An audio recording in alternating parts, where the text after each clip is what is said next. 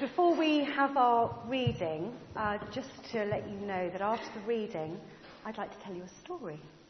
Jesus often spoke in parables and stories to try and get his message across, so I thought I would try the same thing again. So after our reading, I hope you're sitting comfortably, and I'll tell you a story. The reading is from Luke chapter 4, and starting at verse 14. Jesus returned to Galilee in the power of the Spirit, and news about him spread through the whole countryside. He was teaching in their synagogues, and everyone praised him. He went to Nazareth, where he had been brought up, and on the Sabbath day he went into the synagogue, as was his custom. He stood up to read, and the scroll of the prophet Isaiah was handed to him. Unrolling it, he found the place where it is written, "The Spirit of the Lord is on me, because he hath anointed me to proclaim good news to the poor. He has sent me to proclaim freedom for the prisoners, and recovery of sight for the blind, to set the oppressed free, to proclaim the year of the Lord's favour."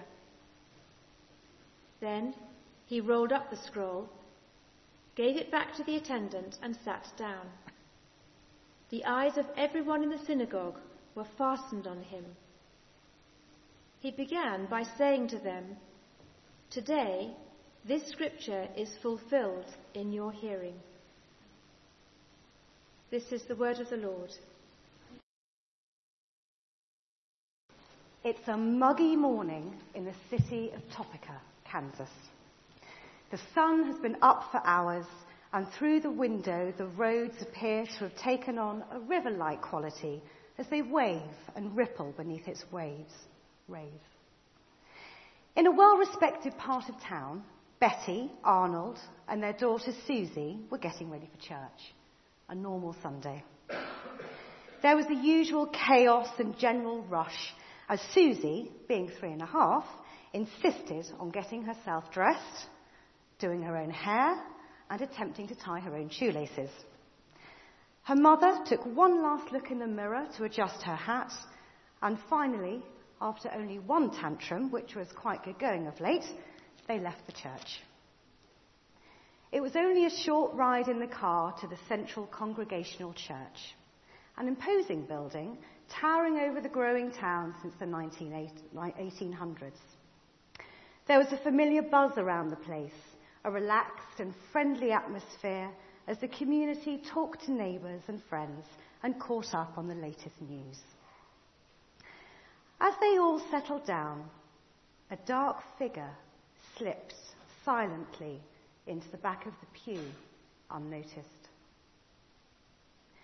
A hush descended on the congregation as the Reverend Maxwell entered the church to lead the procession, full of finery and tradition. With the organ solemnly playing, they all stood, respectively. Susie loved this part. She loved the feeling that something special was about to happen. The quiet anticipation, the rustling of robes, the flickering of candles, the understated grandeur of it all. Susie sat down next to her mother and nestled into her warm lavender-smelling coat as she prepared herself for the next hour or so, determined this time not to fidget too much or yawn too loudly. She was doing really well. She got through 2 hymns, the prayers, the reading, and even Reverend Maxwell's sermon without getting told off once. They stood to sing the final hymn, a rousing rendition of "Jesus, I my cross have taken, all to leave and follow thee." As they sat down, one figure remained standing. A dark figure at the back.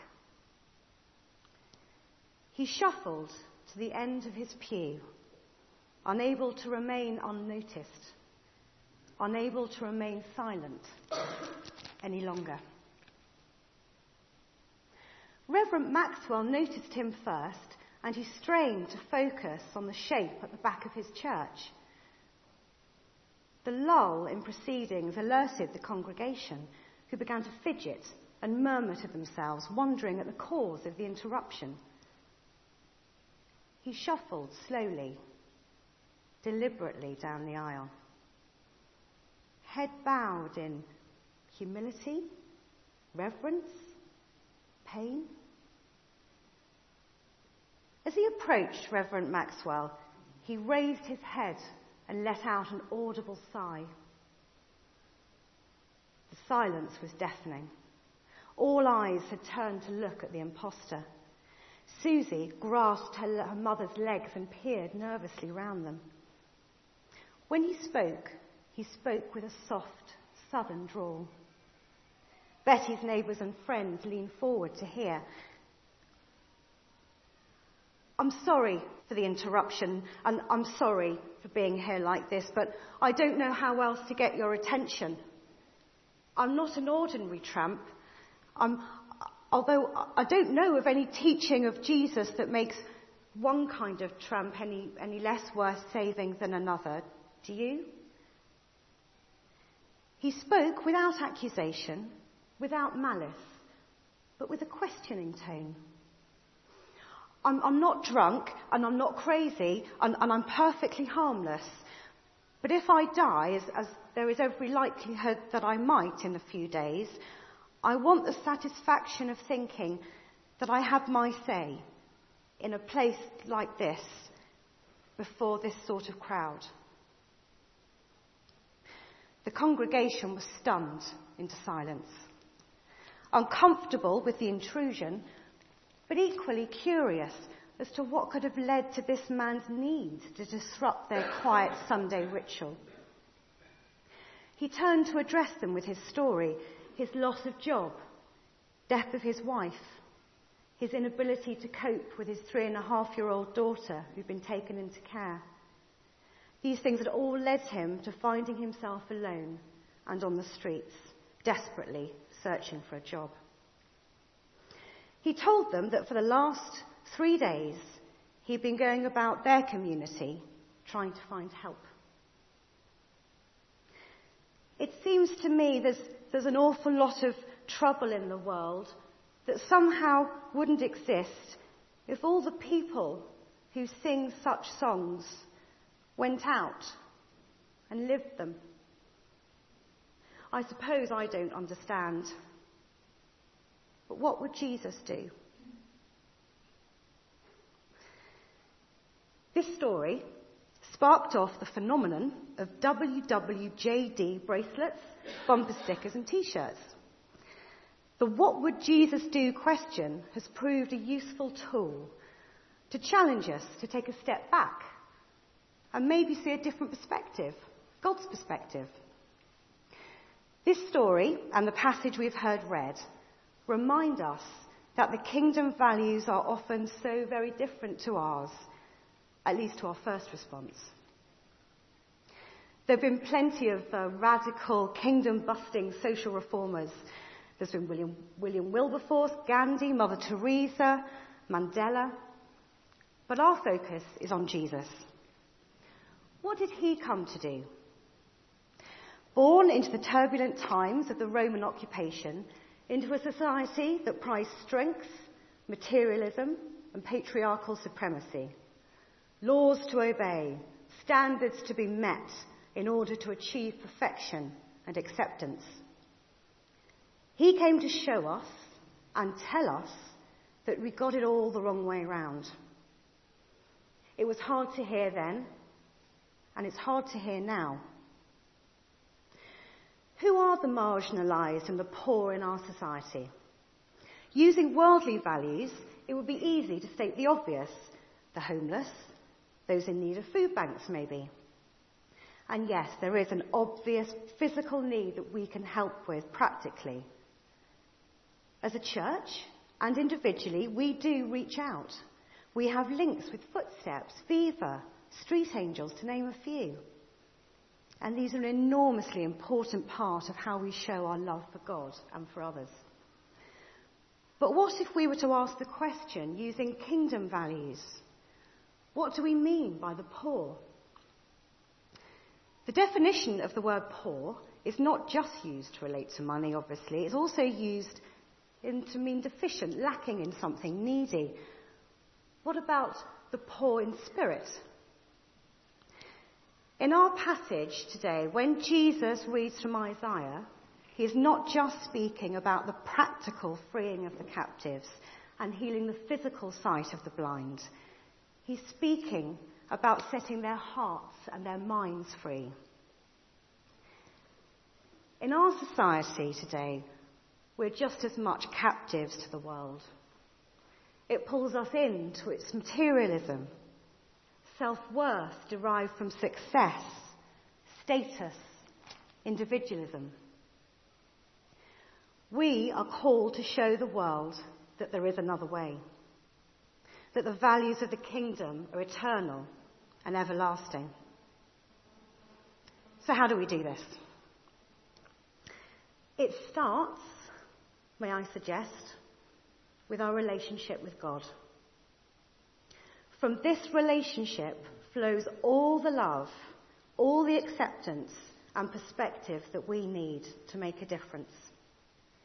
It's about our relationships with each other, with our friends, with our neighbours. Maybe it starts with extending our home in radical hospitality instead of just inviting friends round who we owe for dinner. Maybe we invite those round who are not just on our A-list. Maybe it's about biting the bullet and striking up a conversation with somebody that doesn't look like us, talk like us, dress like us. So, what happened to that man in that American church?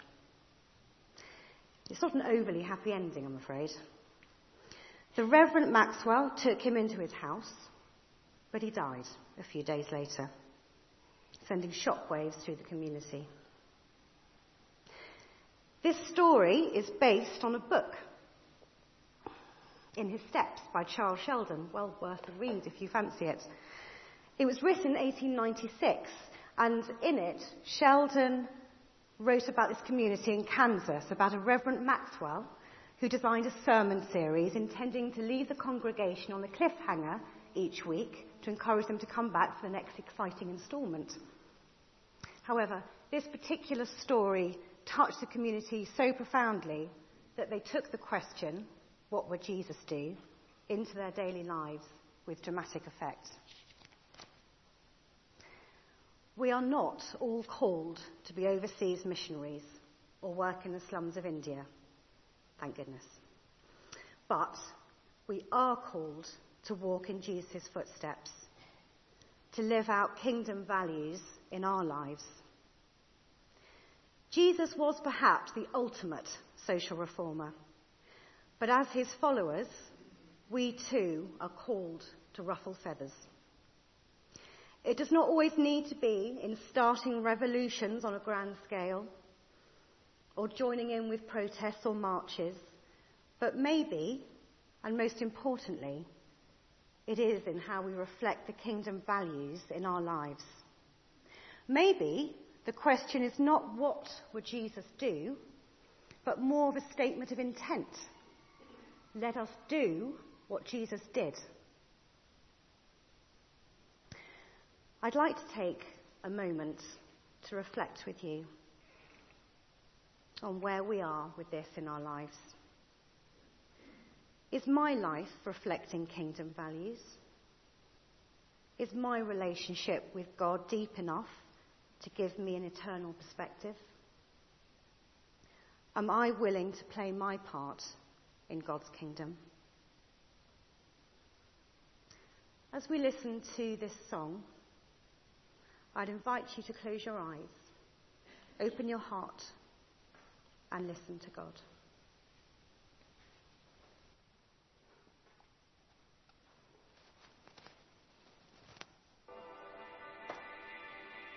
Hear your people saying yes. Hear your people saying yes to you.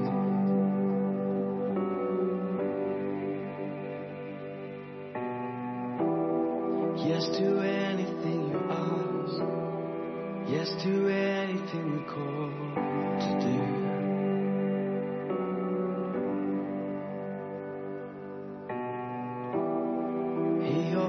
people say amen. Hear your people say amen to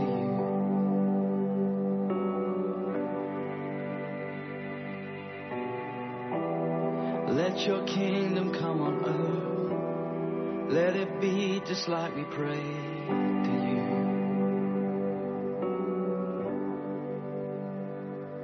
Yes and amen. Everything that's in your heart. Yes and amen to everything that you have planned. We live to see your will be done. See your perfect kingdom come on earth, on the earth. All the promises are yes. All the promises are yes in you.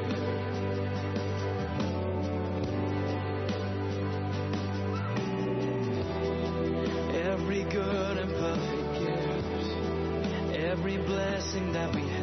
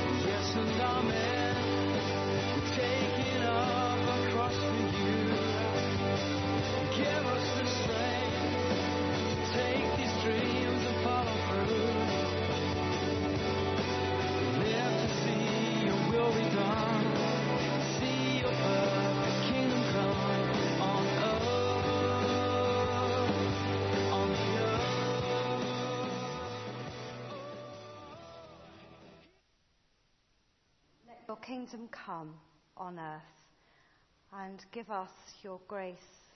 Help us to receive your love. Help us to go out and live your kingdom values in our lives. In Jesus' name we pray. Amen.